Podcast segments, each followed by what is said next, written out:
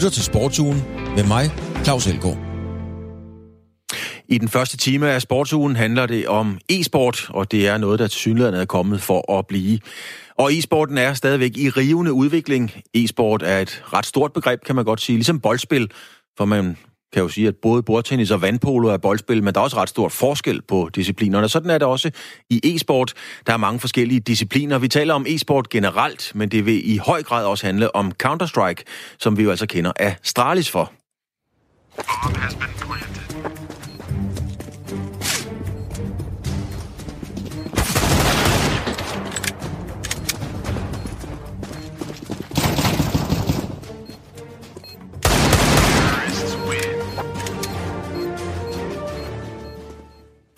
Og så kan man jo spørge, er e-sport olympisk potentiale, og hvordan er det med iral, mutik, øh, etik og afhængighed?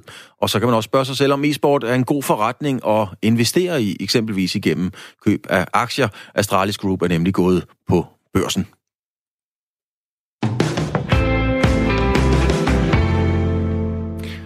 Og vi har besøg af en rigtig mange gæster i dag. Blandt andet Rune Christian Lundedal, som forsker i computerspil. Det gør han ved IT-universitetet i København. Vi skal høre fra Lav Svendsen, aktieanalytiker, som er med på en telefon lige om lidt. Og om 10 minutters tid, så er vi som også co-founder fra Astralis Group, Jakob Lund Christensen, med. Men øh, først og fremmest, Rune Christian Lundedal, vi kommer til at høre nogle meget voldsomme beløb for Astralis børsnotering. Hvad er det generelt, der fascinerer og fænger folk øh, så voldsomt ved e-sportsbegrebet? Jamen, jeg tror, at det, det er meget det samme, som vi ser ved almindelig fodbold. Ikke? Hvis, man, hvis man går rigtig meget op i fodbold, selv godt kan lide at spille fodbold, så er det jo fantastisk at se de professionelle, øhm, som kan nogle ting, som man aldrig selv kommer i nærheden af at kunne. Øhm, og så det her med at være altså hæppe på et hold og være en del af en fankultur osv. Hvad er det så, hvis vi sådan ligesom zoomer lidt ind og så siger Counter-Strike, det er jo det, vi kender Astralis for. Mm. Hvad, hvad er det ved Counter-Strike, øh, som, som er så fascinerende? Jamen, Counter-Strike er jo det her øh, hold, den her holdbaserede sportsgren, hvis man kan kalde det en sportsgren. Øhm, i hvert fald øh, øh er det en konkurrence, hvor som er meget taktisk. Altså man har de her fem spillere på hver hold, som skal ud på en, en relativt stor bane. Øhm, og i modsætning til fodbold, hvor at alle spillere til hver en tid kan kan kigge på, hvor bolden er henne, så de her spillere er nødt til simpelthen at kommunikere utrolig meget og være organiseret på et rigtig højt niveau øh, i forhold til, hvordan de bevæger sig på den her bane og hvordan de snakker med hinanden. Det kommer vi til at tale meget mere om. I første omgang har vi haft vores kollega Louise Pilgaard ud til Counter-Strike-træning her i Aarhus. Og sådan lyder det bag skærmen, når en flok unge drenge sidder og spiller Counter-Strike. Har du smukket top med? Jeg har smukket top med. Ah, jeg blev lige ramt lige igennem smoken. Den. Bare rush. Ikke bait. Åh, oh, shit. Åh, oh, en til. Oh, shit, jeg dør, jeg dør, jeg dør. Åh, oh, men, Morven, var der nogen side? Hvor lavede I bagved? Christian, øh, jeg må indrømme, at øh, Counter-Strike-universet er sådan forholdsvis nyt for mig. Det lyder som om, man allerede har udviklet næsten sit eget sprog. Er det mig, du spørger? Ja, det er det, Christian, ja. Ja, ja. Øh, Rune. Øhm, ja, undskyld, Rune. Ja, det er så fint.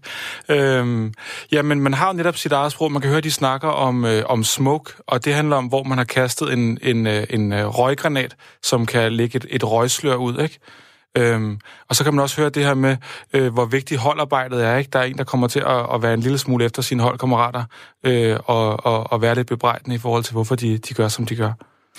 Man må sige, at uh, Astralis Group er gået på børsen, og ligesom med øh, fodboldklubber, så, så kan man altså satse sine sparepenge, eller man kan smide nogle penge i projektet, fordi man holder med øh, Astralis og synes, det er sjovt. Mm. Sådan øh, er der mange, der har det med fodboldaktier, og nu prøver vi at få Lav Svendsen, som er aktieanalytiker, med på en, øh, en telefon, og jeg skal lige se, om Lav er med derude. Lav skulle være med. Lav Svendsen, er du med hos os? Nej, Lars Svendsen er lige faldet af. Øhm, kan du se, øh, Rune, kan du se en fremtid på børsen? Kan du se øh, e-sport som en, øh, som en forretning? Jamen, altså, nu har jeg ikke selv lavet forskningen, men jeg kan læse mig øh, frem til, at andre forskere hævder, at øh, e-sport er den hurtigst voksende industri i hele verden. Altså ikke bare sportsindustri, men industri over, det, over, over, overhovedet. Ikke? Og det er jo selvfølgelig en lille industri, men, øh, men væksten lige nu er eksplosiv. Så derfor giver det god mening, at, øh, at folk prøver at komme med på den bølge. Og, og har, har det nået sit max, tror du, eller er, det, er vi stadigvæk kun i en spæd begyndelse? Øh, jeg synes helt klart stadigvæk, at vi kun er i en, en spæd begyndelse. Altså, den udvikling, som for eksempel fodbold har været igennem i, i, i over 100 år, eller hvor lang tid der nu har været, været fodbold, øh, har e-sport jo gjort på en, en håndfuld år, eller to håndfuld år, ikke? Øh, da jeg var ung, kunne man ikke være professionel computerspiller eller da jeg var barn, skal jeg måske hellere sige. Øhm, så, øh, så jeg tror helt sikkert, at, øh, at hvis ikke det ligesom går i sig selv igen, det tror jeg ikke, det gør, men hvis det fortsætter, så kommer det til at blive meget, meget større, end det er lige nu. Lars Svendsen, øh, da du var ung, og da jeg var ung for den sags skyld, der kunne man bestemt heller ikke blive øh, professionel computerspiller. Øh, Lav, er, er det en forretningsmæssig god investering, altså ud fra et rent forretningsmæssigt synspunkt, at smide sine penge i e-sport? Og det er altså overordentligt svært at, svare på, fordi øh, man kan sige, at det, det, det sjove ved den her er jo ligesom, at det er en af de, øh, de første i, i det her felt, man kan købe aktier i. Ikke? Men, men så kan du sige, hvor langt øh, kan det række som, som forretning? Og det kan da for, formentlig øh, række langt, øh, fordi det er jo en, en form for, for underholdning, hvor det øh, kan du sige, at øh, dæknings, altså, hvor mange der følger med, og dermed det marked, man betjener, ikke? at det er jo ikke, ikke så stort endnu. Men der, hvor balladepunktet for dem er, det er jo, at det er jo, hvad kan man kalde det for, øhm, øh, nærmest 100% kommercielt skruet sammen. Det er ikke, det er ikke øh, hvis, man er, hvis man er virkelig hård, kan du sige, det er jo ikke verdens eliten. Det kan man ikke vide, om det er, fordi det er en lukket klub. Og, og det er jo lidt tricky, fordi det, bliver, det kommer til at minde meget om, nu er I jo forstand på sport, men det minder meget lidt om, øh, kommer til at minde om boksning hvor man har forskellige... Øh, der er jo syv verdensmester på en gang. Og det er sådan set lidt det, der, der er tilfældet her, at man har, øh, i hvert fald inden for Counter-Strike, en, øh, en lukket verden, en, en, øh, en liga, man spiller ind i. Det er ikke et åbent... Øh, der kan ikke komme en ny Casus Clay ind, kan man sige. Men så skal man melde sig ind i det, de der, eller blive købt af de hold. Det er der, det er lidt tricky omkring det, at det er et... Øh, hvad man kalder for et meget organiseret kommercielt oplæg, øh, den måde, de er struktureret på. Ikke? Men nu sagde du selv, Lav, øh, at det var ligesom øh, boksning. Altså, de store forbund der, det hedder VBA, VBC og øh, IBF og til dels øh, VBO, for lige at blive en, en smule teknisk. Men det er jo også der, pengene ligger. Alle de små øh, bokseforbund, der er jo ikke rigtig nogen penge øh, derude, men der ligger rigtig mange penge i de store, skal vi sige, etablerede forbund, og ja. de vil jo også komme i, i e-sport. Altså, hvis, hvis varen er god nok, så er der, er der så ikke også nok penge? Øh, jo, jeg tror, øh, altså markedet for, for, for, for, for hvad kan man kalde for sportsunderholdning er jo ganske enormt stort. Øh, og, øh, og, og dem kan du sige, at de her ligesom øh, kommer først og er med i en liga. Der, hvor balladepunktet kan komme, det er jo, at de kan jo sådan set blive underløbet af, at der kan være amatører, som i virkeligheden bliver bedre end dem, der er i den liga. Og det kan jo så blive lidt, øh, lidt absurd, øh, fordi hvem gider så kigge på, på den der liga? Og så det andet er, at der også er nye øh, spil. Counter-Strike er jo ret gammelt efterhånden, så vidt jeg forstår det. Mm. Øh, så kan du sige, spørgsmålet er, ligesom, at, at det, det, øh, altså, der er jo nogle ting, der har formået at erobre et marked, som fodbold har, og, og, øh, og golf og, og tennis. Ikke? Det er sådan de, de, så vidt jeg ved, de tre store kommersielle varer. Ikke? At, at, øh, men, men spørgsmålet er jo her, om øh, der kan komme nogle andre øh, former for spil, som så bliver endnu hurtigere, og da det er et, øh, hvad kan man sige, det publikum, man henvender sig til her, er jo øh, øh, de unge. De har et meget lav alder, og det gør, at de er også mere fleksible, så lige pludselig så, buff, så er det noget helt andet, de interesserer sig for. Og det er sådan set der, at den svage side øh, for den her virksomhed er, fordi det, de laver, er egentlig øh, smart nok, kunne man sige. Og det kan blive en god forretning, men, men, men de har en, øh, altså en, en, en risiko for at blive overhalet af andre ting, ikke? Men kan, kan du se... Ingen kan... gider se Counter-Strike mere, hvad så? Men kan du se for dig, øh, øh Lars Svendsen, øh, ja. at de store penge går ind og bliver investeret, eller er det ligesom os, der har smidt øh, vores spareskillinger i Manchester United, fordi vi holder med dem og kan lide klubtrøjen? Ja, det er klart, at her lige til starten, hvor vi er nu, øh, der er der jo mange, øh, der er begejstrede. Øh, du kan også se, at de fik jo næsten 10.000 aktionærer. Det var, altså, det var mange, ikke? Og, og det er evident, at der er en, sådan en, en fanklub-bølge på det. Men, men det er jo ikke dem, der kan, kan, kan man sige, drive aktien fremover, så skal der være en, en, en forretning i det, og så bliver det også øh, Øh, øh, hvad kan man sige, mere større og lidt mere seriøse investorer end, end bare folk, som synes, at, at det er fedt, at, øh, at de i øjeblikket klarer sig i, i, i toppen osv. Øh, så, så derfor kan du sige, at, øh, at øh, på den måde skal der helst ske en, en modning af sådan en virksomhed, og det er der, hvor de så skal vise, at de kommercielt set er dygtige ved øh, at øh, de kan komme ind i flere spil, men ikke så mange, så de ikke har råd til det, vel? Det, der er jo grænser, hvor mange spil, de har råd til at med. Men, men øh, og så udviklet opad. Det, det er der, at øh, forretnings siden skal komme, fordi det er jo ikke sådan, at fordi der bor mange mennesker i København, så, øh, så, så bliver der sådan en bølge ligesom FCK og sådan noget. Altså, den der får de jo aldrig. De kan bo på månen, øh, eller i, i Rwanda. men, men, men, men, nå, men altså, der er ikke sådan en... Øh, der er ikke sådan en naturlig øh, backing group, vel? Men kunne du forestille dig, eller frygte alt efter temperament, at, at øh, man kan sammenligne måske lidt med en bitcoin, der starter med raketfart, og ligesom pludselig kan vi sige, er landet igen?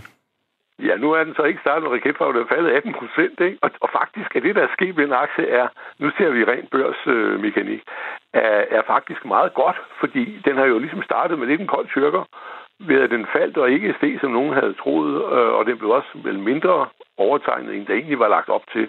Fordi det, var, det kunne godt være blevet en virkelig en trykluftkoge, den her, ikke? Altså virkelig var vild, vild øh, efterspørgsel, det blev der ikke. Og dermed så er den jo ligesom fuset af, men, men det gør så også nu, at vi kan komme ind i sådan en J-kurve, og så vinder den op. Jeg tror faktisk selv, at jeg vil købe nogle af dem.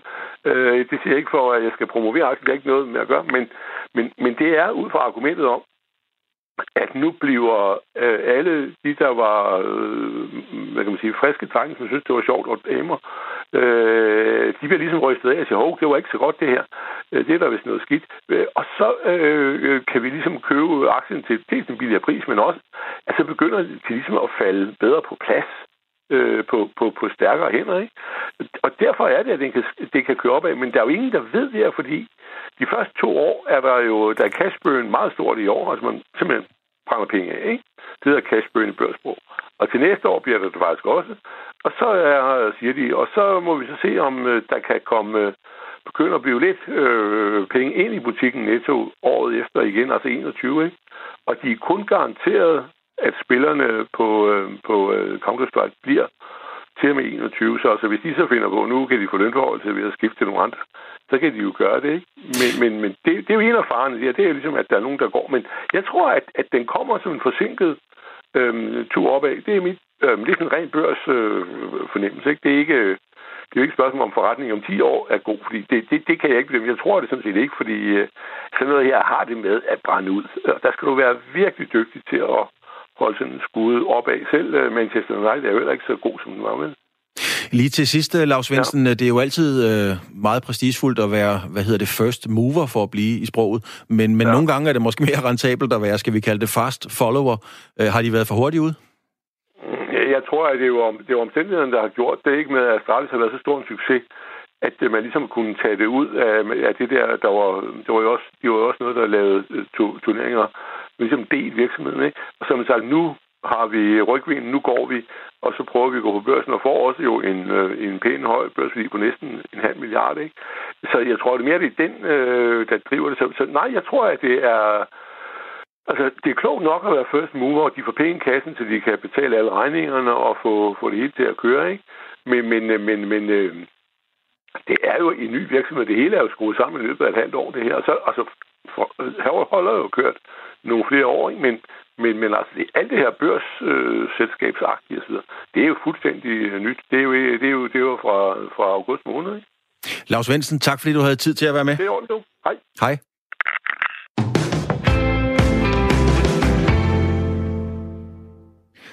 Så kan vi sige goddag til Jakob Lund Christensen. Jakob, du er øh, co-founder af Astralis Group.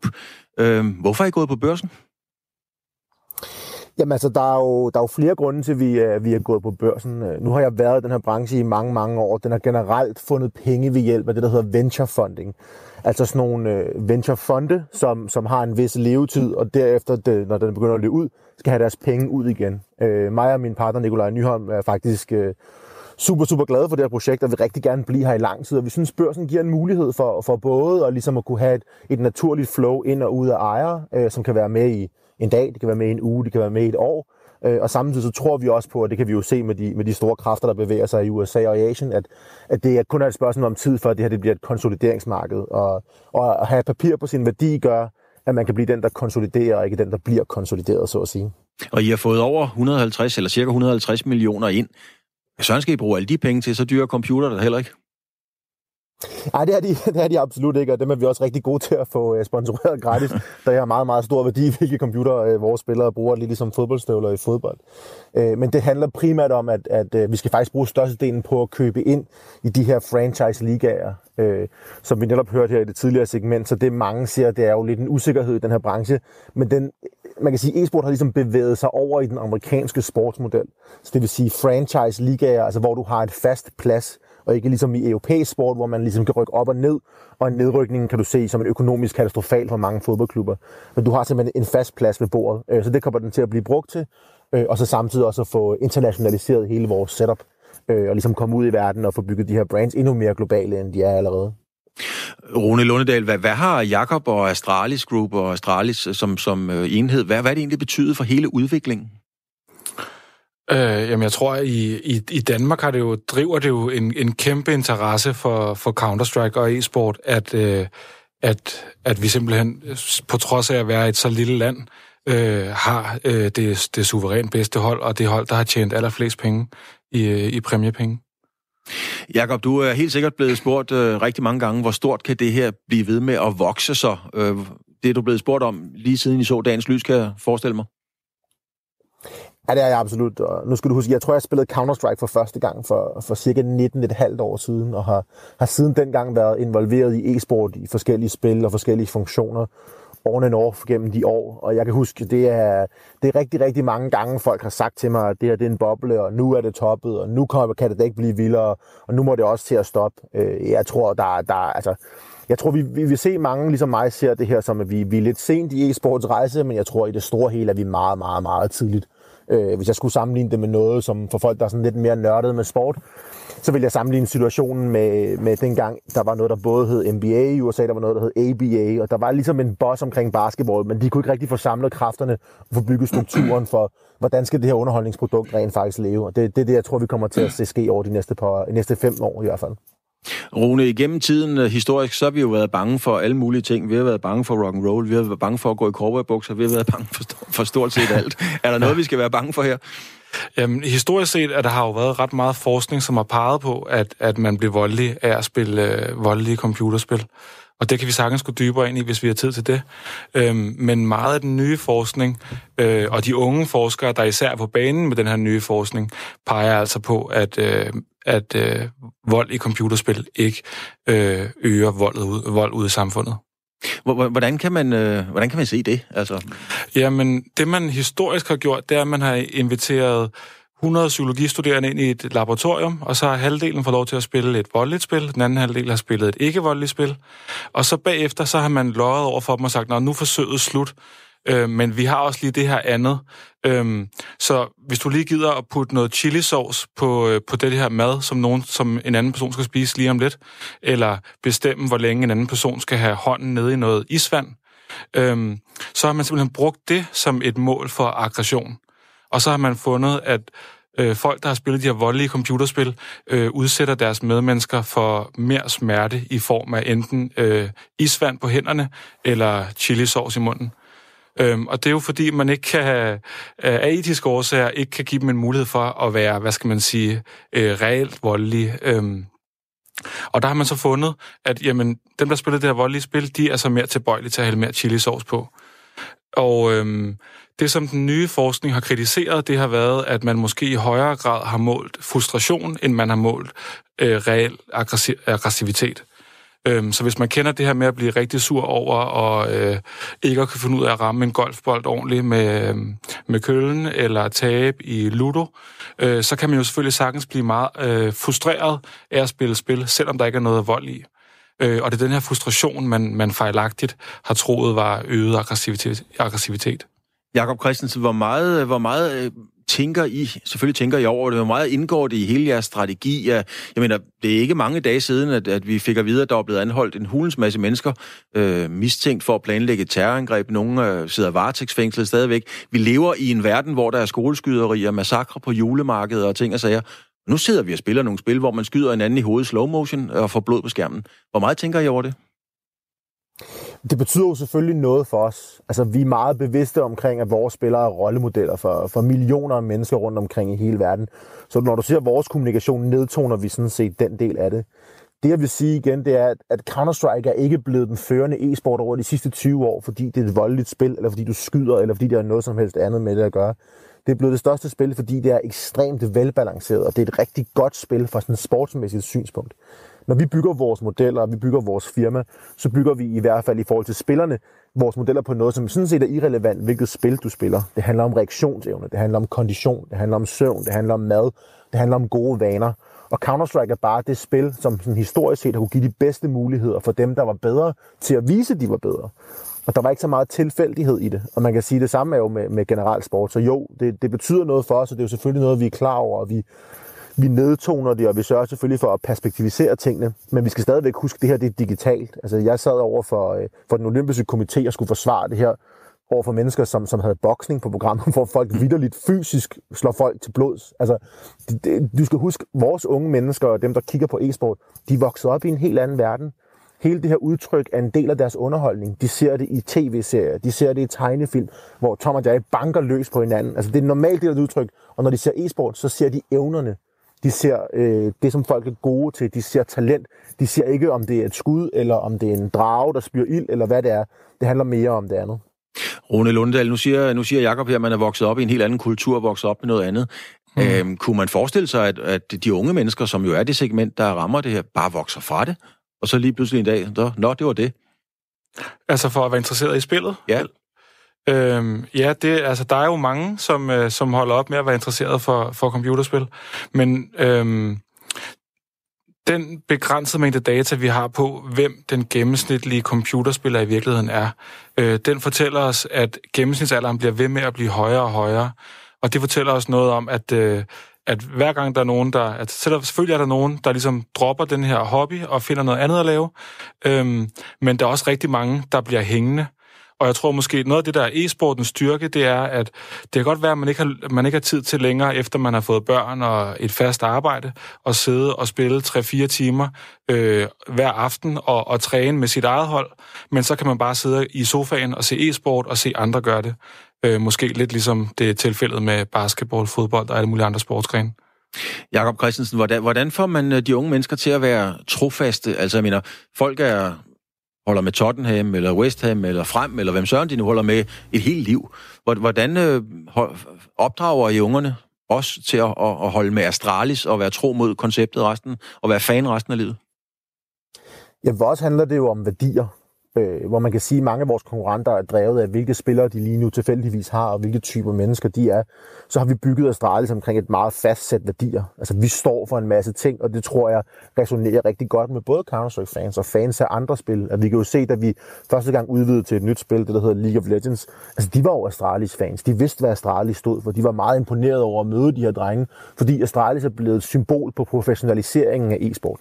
Så for os handler det om at, bygge noget, som folk kan stå bagved, og faktisk også noget, noget, som folk kan være stolte af. Altså, jeg synes, det er det, jeg hører mest nu, når jeg møder folk på gaden og sådan noget. De siger, at for første gang nogensinde kan de sidde til frokost en mandag på firmaet og fortælle om, at de så Astralis spil i weekenden, og folk synes ikke, de er nogle nørder.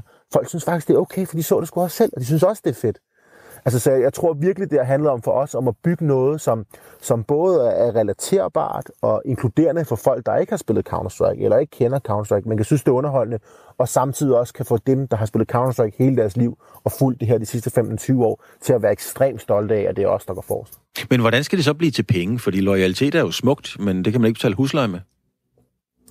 Jamen, I bund og grund så handler det her om, at, at vi lever, nu sidder jeg jo som, som kommersiel direktør for vores, for vores setup, så det er, jo, det er jo min boldgade det her. Det handler i bund og grund om, at vi sidder med en målgruppe, som er ekstremt svær at ramme og tale til og være relaterbar til på mange andre måder. De ser ikke tv, det falder 30-40% om året. De bruger adblock, De læser ikke aviser, de hører ikke radio. Det kan være, de gør nu i dag, hvis de har hørt, at jeg skulle være med her. Men øh, så er, det, så er det sjældent. De er virkelig, virkelig svære at kommunikere til, og de er virkelig, virkelig svære at kommunikere til på en måde, hvor du rammer dem med noget, der betyder for dem. Og det er det, vi ultimativt kan. Vi er en enorm god måde at engagere en målgruppe, som er meget, meget svær at ramme. Og det er jo derfor, vi har kunder som, som HP, som Microsoft, som Unibet, som Audi øh, og som Jack Jones, fordi vi netop kan hjælpe dem med det her. Rune Lundedal, har e-sporten øh, DNA'en til at, at, at skabe identitet hos øh, unge mennesker, der leder efter noget?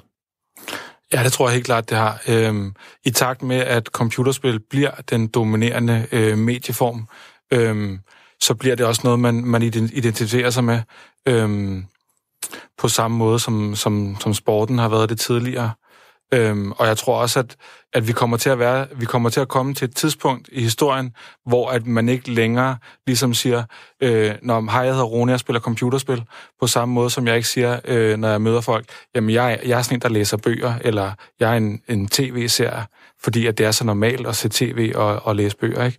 Og på samme måde tror jeg også, det kommer det her med at spille computerspil på en eller anden form. Måske ikke de her ekstremt konkurrencedrevet computerspil som Counter-Strike, men øh, en masse små øh, mobilspil og, og alle mulige andre spil.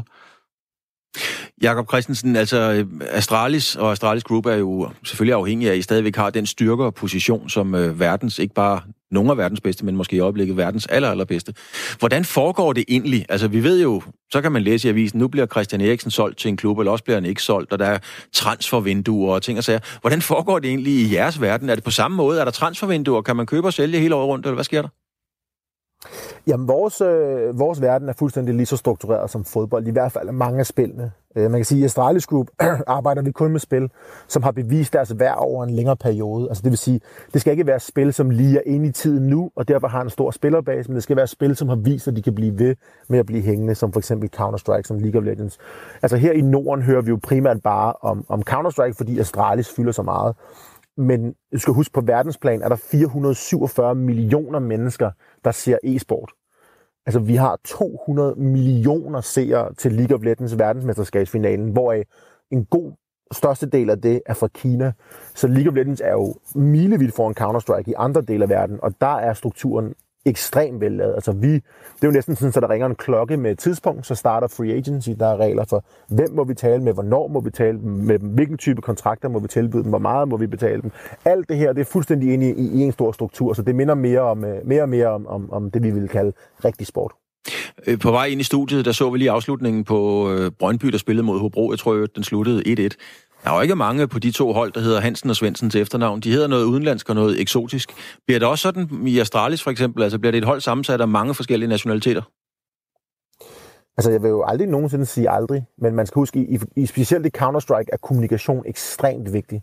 Så det har ligesom betydet, at historisk set har alle de store hold været én nationalitet, fordi de skulle kunne kommunikere til hinanden så hurtigt, og det er meget svært på et sprog, som ikke er dit, dit modersprog.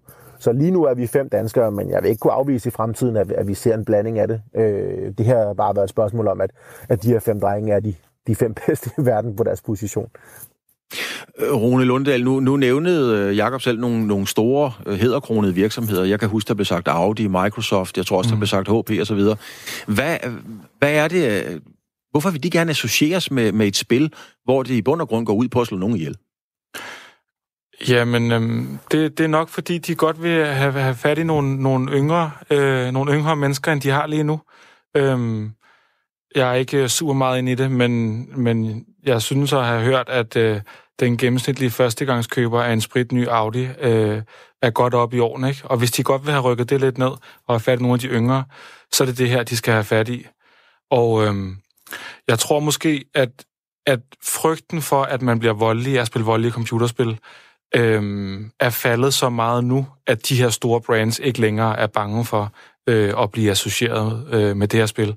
Og det handler måske nok om, at, at vi ikke først og fremmest tænker på vold, når vi tænker på Counter-Strike, men måske tænker på øh, ja, øh, hold konkurrence. Øh, det er mit bedste bud. Jakob, øh, vi hørte Lars Svendsen øh, have en, øh, en mening omkring, at øh, meget lå i resultaterne og blive ved med at være de stærkeste. Hvis vi bliver i fodbold, dem har vi talt om lidt. Øh, Manchester United øh, har været lidt nede i en bølgedal, har ikke vundet de trofæer, de plejer. Hvis vi bliver lidt mindre forhold, Rosenborg i Norge har også været lidt væk efter at have vundet en 12-15 mesterskaber i træk. Men det kan vel også ske for jer. Er I så færdige på børsen, hvis I pludselig begynder at tabe? Nej, på ingen måde. Øh, jeg vil sige, selvfølgelig er resultater vigtige for os, men, men vi har jo ultimativt det, som, som alle fodboldklubber, basketballklubber og alle de andre klubber i hele verden virkelig, virkelig, virkelig gerne vil have fat i, og det er, at vi har et publikum, der er naturligt er digitale. Så det vil sige, når vi skal drive folk videre efter at se en kamp til at se noget content, eller se at se en kommersiel video, eller et eller andet, så er der ikke særlig langt hen til den øh, hvad hedder det nu, kan man ligesom sige, den bro hen til det. Så vi kunne jo se med Astralis, at der havde vi en periode, hvor vi ikke vandt det hele her i foråret. Der kom stadigvæk nye sponsorer til. Og det er et, fordi de ved, at eksponeringen er høj, fordi vi er garanteret pladser i de bedste ligaer i verden. Og to, vi har nogle værdier, de gerne vil stå ved siden af og være stolte af at sige, vi arbejder sammen med dem her. Så nej, øh, jeg, jeg tror ikke, at resultaterne selvfølgelig vil de hjælpe, og det vil jo altid give lidt mere opmærksomhed, når vi vinder det hele, men, men vi er på ingen måde afhængige af, af resultater på den store bane. Jakob Christensen, øh, jeg vil sige pænt tak, øh, fordi du havde, øh, du havde tid til at være med. Selvfølgelig, og tak selv tak. Og så skal vi lige lytte til nogle unge Counter-Strike-spillere fra Aarhus og høre, hvad de synes om Astralis. Hvis jeg nu siger Astralis, hvad siger du så? Verdens bedste hold. Synes du, de er seje? Mega. Det er sådan lidt det, jeg håber på at blive. Ja, jeg, jeg har altid holdt mig Astralis, siden jeg begyndte at spille CS. Så, så jeg, har det, jeg har det virkelig godt med, at de er, ligger på toppen.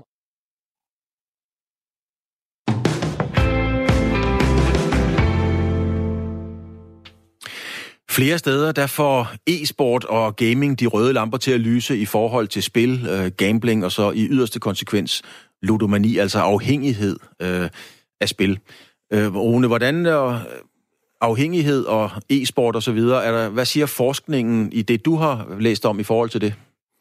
Jamen her, der er jo i virkeligheden to ting på spil. Altså dels er der jo øh, den klassiske gambling, ludomani, det her med at spille om penge. Øhm, og der ser vi jo øh, desværre, at, øh, at der er rigtig mange børn og unge, som, øh, som begynder at gamble øh, med det, som er en form for valuta inde i de her spil, som er det, der hedder skins. Og skins, det er sådan noget kosmetisk, som ikke gør en bedre til at spille spillet, men som gør, at ens våben for eksempel ser anderledes ud, eller ens karakter ser anderledes ud. Øhm, og der er desværre sådan et, et, et sort marked, hvor at, øhm, hvor at øh, børn og unge øh, simpelthen går ind og spiller sådan nogle casinoagtige spil øh, med de her skins. Så, så, så det, det problem er der, og det er et problem, som skal, som skal håndteres på en eller anden måde. Jeg tror også, at vi har fået hul igennem til dig, Lars Havsted. Er du med hos os? Det kan tro. Ja, Lars, du er forebyggelseschef hos øh, Center for Ludomani. Øh, og vi har været lidt inde på skinbeds og så videre, men du sidder jo, kan man sige, med fingrene nede i suppedasen til daglig. Hvad er jeres erfaringer for forholdet mellem gaming, gambling og afhængighed? Er der en forbindelse overhovedet? Øh, altså Skinbet, hvis vi starter der, den, øh, den, den mærkede vi jo ret tydeligt øh, tilbage i 2017, hvor, hvor forældre kom med, øh, med deres knægte, øh, som havde brugt deres kombinationspenge, eller havde været lidt for flittige på mor og fars standkort. Øh, det var i 2017, og så har vi jo sidenhen været engageret i eller fulgt med i den her øh, sag ned fra Belgien, hvor øh, det her fodboldspil, der hedder FIFA, øh, er blevet forbudt, fordi at der, at man kan åbne packs ind i spillet, som koster penge, og det, aner, eller det anerkender man i Belgien øh, som gambling. Øh, det gør man ikke andre steder. Men den har vi selvfølgelig også fulgt med i, fordi hvad er gambling egentlig, når man snakker computerspil? Øh, det, det, det, det, det prøver vi at finde ud af. Vi har, vi har en, et begreb, vi kalder psykologisk gambling. Det vil sige, når 12, 13, 14-årige sidder og æder, æder spændt på at se, hvad der er i de her pakker, eller lootboxes, som de åbner ind i et computerspil, jamen så er det vel en eller anden form for psykologisk gambling. Altså, de vil meget, meget gerne have det her Cristiano Ronaldo-kort, som de kan sætte ind på deres hold i FIFA og spille med ham og blære sig med ham ned i øh, klubben eller online med vennerne fra klassen. Så, og, og de er jo ikke engang gamle nok til i virkeligheden at må spille, men mener du, at, at det danner grobund, man bliver ligesom modnet til at være klar til at spille om penge? Jamen, det er jo det, er jo det vi kigger på. Altså, øh, der er jo ikke ret meget forskning på lige nøjagtigt den her gren af det. Øh, øh, men, men altså, øh, vi får jo opkald fra forældre. Øh, mange af opkaldene går jo på, at skal jeg være nervøs, og hvad, hvad, hvad gør vi, og sådan noget der. Og derfor har vi også haft en, en øh, oplægsrække på landets biblioteker her i efteråret. Vi kører lidt ind i januar også, og så skifter vi fokus og holder dem på øh, ungdomsskoler i stedet for efterskoler. Øh, men, men, øh, men altså, vi ser jo, vi ser jo ikke endnu, øh, øh, hvad hedder det, øh, unge bedre, der kommer ind med problemer. Hvis man ser bort fra skinbetting-sagen fra 2017-2018, så har vi jo ikke rigtig set dem siden.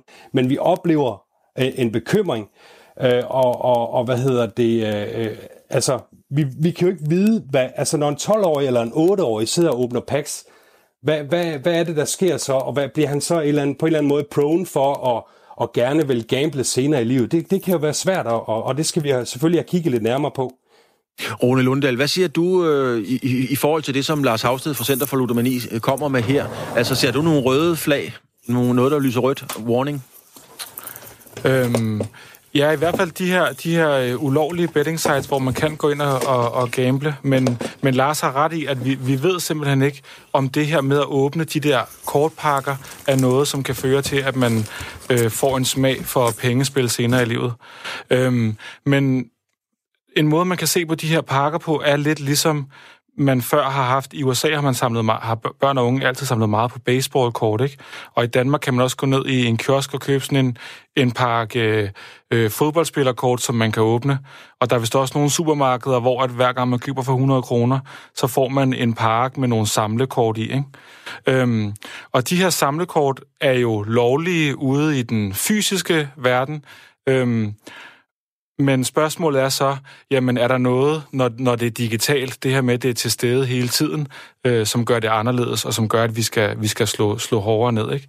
Og der har man jo, øh, som Lars nævner, i, øh, i nogle lande i Europa, øh, lukket for, at man kan bruge rigtige penge inde i computerspillet FIFA. Spillet er stadigvæk lovligt, men man kan bare ikke længere købe de her øh, pakker, hvor man ikke ved, hvad der er i på forhånd. Lars Afsted, en ting er de her skinbets, noget andet er, at de, de folk, der kommer ned til jer på Center for Ludomani, og som også måske kommer i, i behandling, øh, er der en øget tendens til, at de rent faktisk gambler og spiller på e-sport? Man kan jo spille på en e-sports kamp på samme måde som en Superliga-kamp. Ja, der, der er vi begyndt at se, øh, se øh, lidt, øh, lidt af det. Altså, vi har jo før, haft vores første e-sports, øh, eller e, øh, ja, e-sports øh, better øh, til, øh, til behandling i Center for Ludomani, altså en, en ung fyr, øh, øh, var godt nok fyldt 18, øh, som, som, har, som har spillet øh, for meget på, øh, på e-sportskampe, som var det, han syntes, han var bedst til at vide noget om, og dermed øh, tro, at han kunne gætte resultaterne på. Øh, men sagen er jo, at, at altså jeg er jo, jeg er jo hvad hedder det, vi er jo lidt oppe i årene, Claus, øh, hvad hedder det, så vi, vi er jo mere til, til hvad hedder det, den, den fysiske sport, altså fodbold og håndbold og badminton, øh, og, og der mener vi også at kunne se nogle, nogle ting, øh, øh hvad hedder det, at de form og det ene og det andet, men, der, men der kommer der altså en ny generation op nu, som kigger meget på e-sport, og, og som ved meget mere om, en af spillerne på Astralis' hold, end de gør om Bentner eller, eller en anden stor fodboldspiller, som vi kender til. Øh, og det, det gør jo så, at når de skal ud og, og, og debattere i pengespil, jamen, så går de selvfølgelig på e-oddset eller øh, på e-sport. Det er klart, fordi det er der, de ved noget. Altså, at de, de, de forvandler det til et vidensspil, kan man sige? Ja, altså vi har jo altid øh, kigget lidt på, på sportsbetting som sådan en... Øh, altså, er det et vidensspil, eller er det, eller er det tilfældighed? Og der, der mener vi jo, at betting ligger et sted midt imellem. Og det vil jeg også mene, at, øh, at øh, hvad hedder det, spil på, på e-sportskampe gør. Selvfølgelig kan man vide noget. Har man en god streak som hold, så er man så er oddsen selvfølgelig nok også lavere, og der er en god sandsynlighed for, at de vinder. Øh, så på den måde kan man faktisk godt sammenligne Liverpool med Astralis, hvis vi tager den analogi. Og lige til allersidst, uh, Lars Havsted, jeg, jeg ved, du har, øh, du har børn, og jeg kan høre dem, det er dejligt. Der findes ikke noget bedre. Lars, hvad er din største bekymring i, uh, i forbindelse med, med, at e-sport breder sig mere og mere, set i, i, i Center for Ludomanis perspektiv? Uh, min største frygt er helt klart, at, at branchen, altså dem, der markedsfører de her spil, altså, e, e, altså og, og, og bette på, på e-sports kampe, at de ikke kan se, at der, er en, der, der skal være en skarp grænse mellem at markedsføre deres produkter over for mindreårige, og, og så hvad hedder det, dem, det er tilladt for at gå ind og, og, og bette. Øh, øh og der, der, der, der skal de simpelthen, øh, synes jeg, ud af, af de her store e-sport events, fordi der kommer rigtig, rigtig mange teenager til de her e-sport events. Øh, og hvis, hvad skal man sige, den mest prominente plads inde midt på gulvet, lige foran scenen, er optaget af et stort bettingselskab, jamen, øh, så kan man jo spørge sig selv, hvad, hvad laver de jo der? Hvad laver de der? Jamen, de laver, det, de laver der, det er jo at kapre kunder.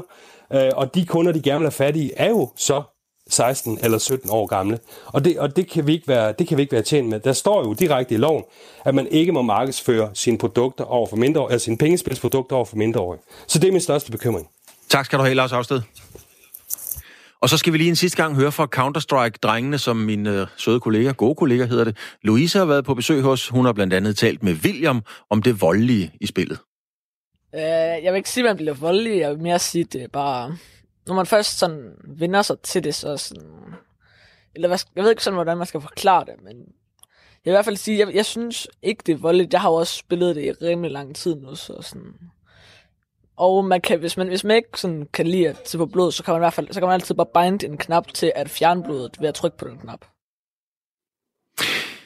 Ja, når man øh, trykker på den knap, og så har vi trykket på en anden knap, så har vi nemlig øh, så har vi Thomas Kod med. Thomas, du er formand for e-sport i øh, Danmark. Øh, der er bekymringer rundt omkring, hvor at, at du lydhør over for de bekymringer, der måtte være.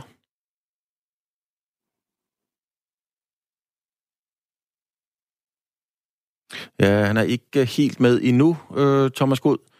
Øhm,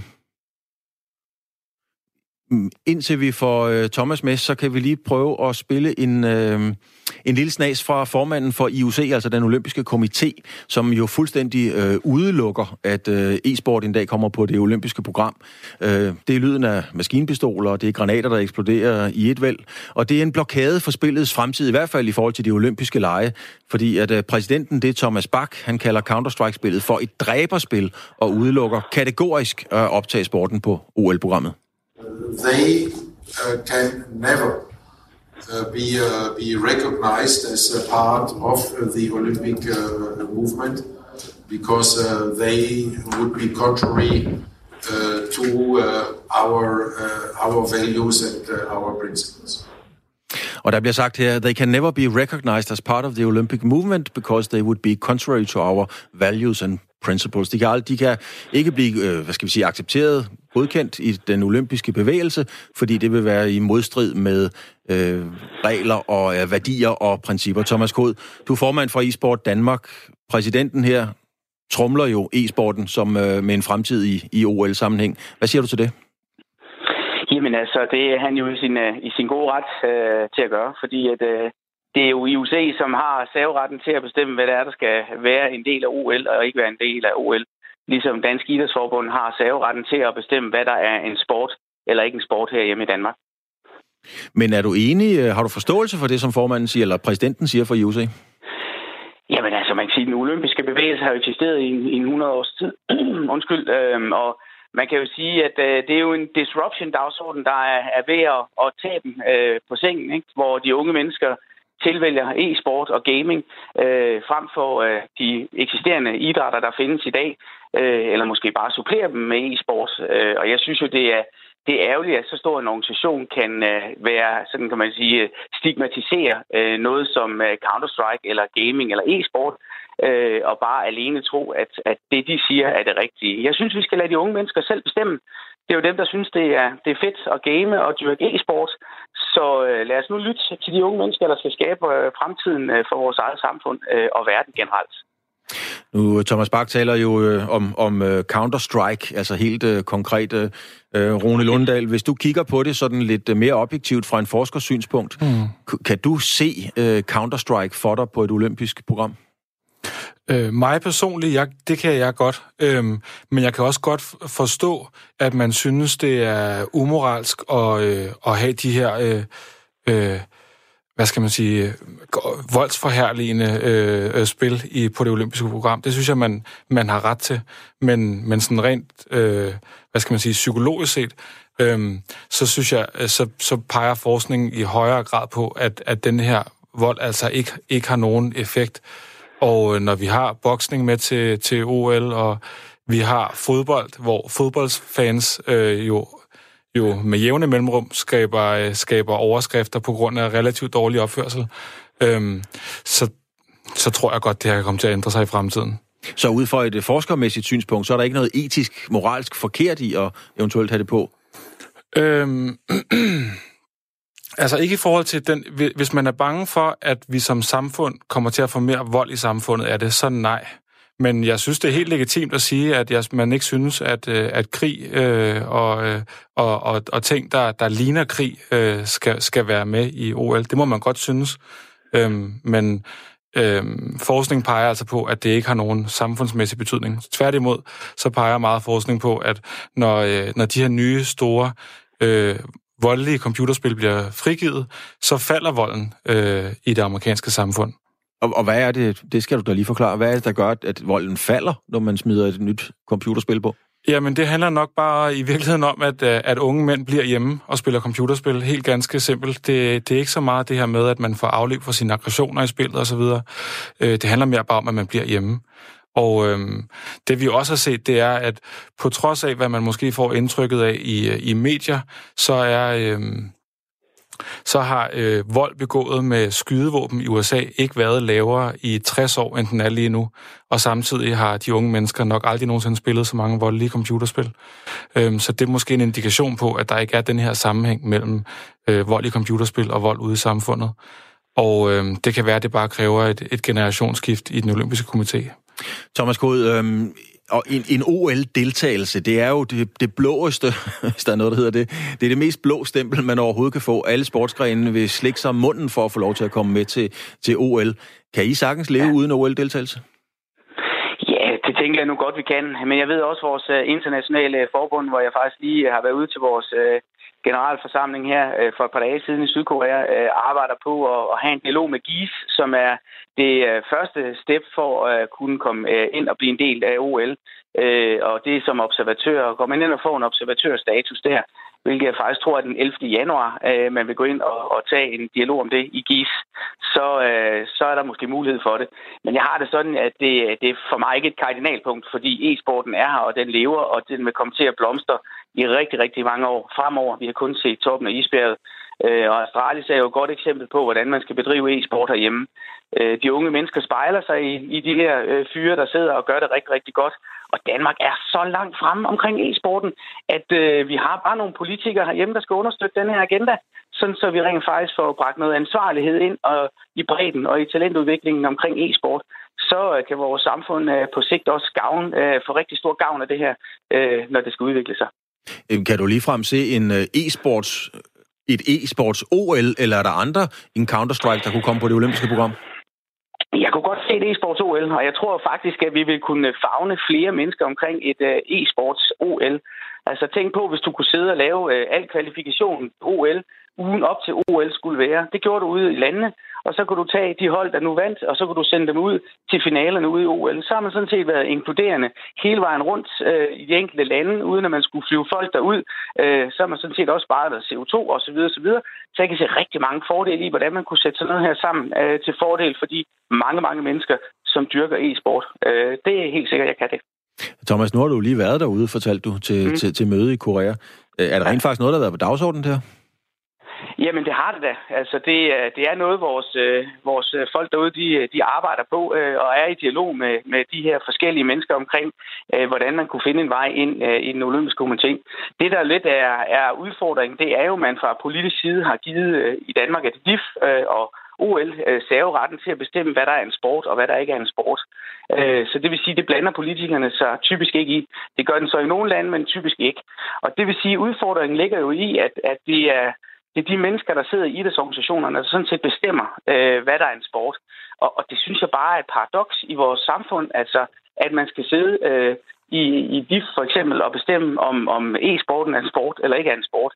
Det synes jeg, som jeg sagde tidligere, vi skal lade være op til de unge mennesker selv, fordi hvis de mener, at det her er en sport, og det er så interessant, øh, og der kommer 12.000 ud i Royal Arena og ser Blast Pro, og vi i øvrigt har 650.000 mennesker herhjemme, der gamer minimum to gange om ugen af to timer. Altså, det er jo dobbelt så stort som øh, fodbold. Altså DBU, de har omkring 300.000 medlemmer. Så, så jeg tror bare, at, uh, at man prøver at lukke øjnene eller stikke hovedet ned i busken, som Strusen gør.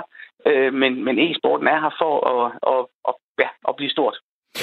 Rune Lundedal, nu hører vi jo øh, Thomas Kod, formand for e-sport i Danmark. Vi har lige fået tændt på ovenknappen. vi har fået tændt godt op for Thomas. Og lad sig, lad sig rive godt med. Det er dejligt. Øh, er der holdt i det, tror du? Altså, ser du også potentialet til et OL i det her? Hvad vil det betyde for e-sport, hvis det lige pludselig får det olympiske stempel og får sit eget OL? Jamen, det vil jo betyde rigtig meget for e-sport at blive anerkendt på den måde. Øhm, Og øh, jeg tror allerede, vi har, øh, altså sportsbegrebet er allerede så, så bredt, altså med motorsport og sejlsport og så videre, øh, at, øh, at de her øh, e-atleter også på et tidspunkt kommer til at blive anerkendt som, øh, som atleter. Men, men er vi derhen, hvor at forældre, fordi der er mange penge i det, der, der er måske en olympisk fremtid, der er alt muligt, at det er ligesom, at man siger, at du skal huske at passe din ballettræning, eller har du været nede og træne din højre ben til fodbold i dag, er vi derhen nu, hvor forældrene siger til ungerne, har du, du skal, nej, du kan ikke komme ud af live, du skal ned og spille e-sport, fordi det er det, du skal satse på? Jamen, der er enkelte tilfælde, øh, jeg har kun hørt om tilfælde i USA, men ja, tilfælde af folk, som tager deres børn ud af almindelig skole, fordi de opdager, at børnene har et kæmpestort talent inden for, jeg mener, det var Fortnite, det jeg så så, ikke? Øhm, så det, det sker allerede, øhm, men, øhm, men nu er Danmark jo ikke det land i verden, hvor vi generelt pacer vores børn allermest, og alligevel er vi øh, måske øh, øh, verdensmester i e-sport, hvis man kigger bredt på det. Ikke? Så, øh, så jeg tror, at danske forældre gør noget, gør noget rigtigt øh, allerede nu. Thomas God, hvad gør I i den retning i forhold til børn? Fordi noget frisk luft skal man jo altså have. Selvfølgelig kan man sætte sig udenfor i haven og spille, men, men, men hvordan tænker I det ind i ligningen? Jamen altså, som, som jeg altid ligesom har, har ytret mig om, det er, at det er jo ikke et spørgsmål om, om enten eller. Det er jo både og. Altså, man kan jo fint gå til fodbold og gå til e-sport. Øh, altså, det ene skal jo ikke udelukke det andet.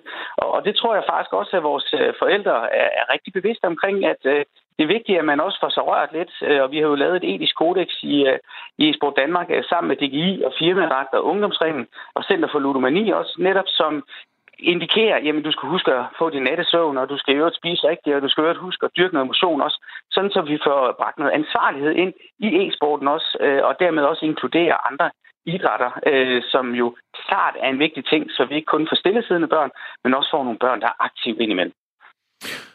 Rune Lunddal, øh, du, vi skal slippe dig øh, om ganske kort tid, men lige til sidst her, hvis du tager forskerbrillerne på, og det er jo dem, du har på, mm. øh, hvor er øh, e-sporten om, skal vi sige, 20 år?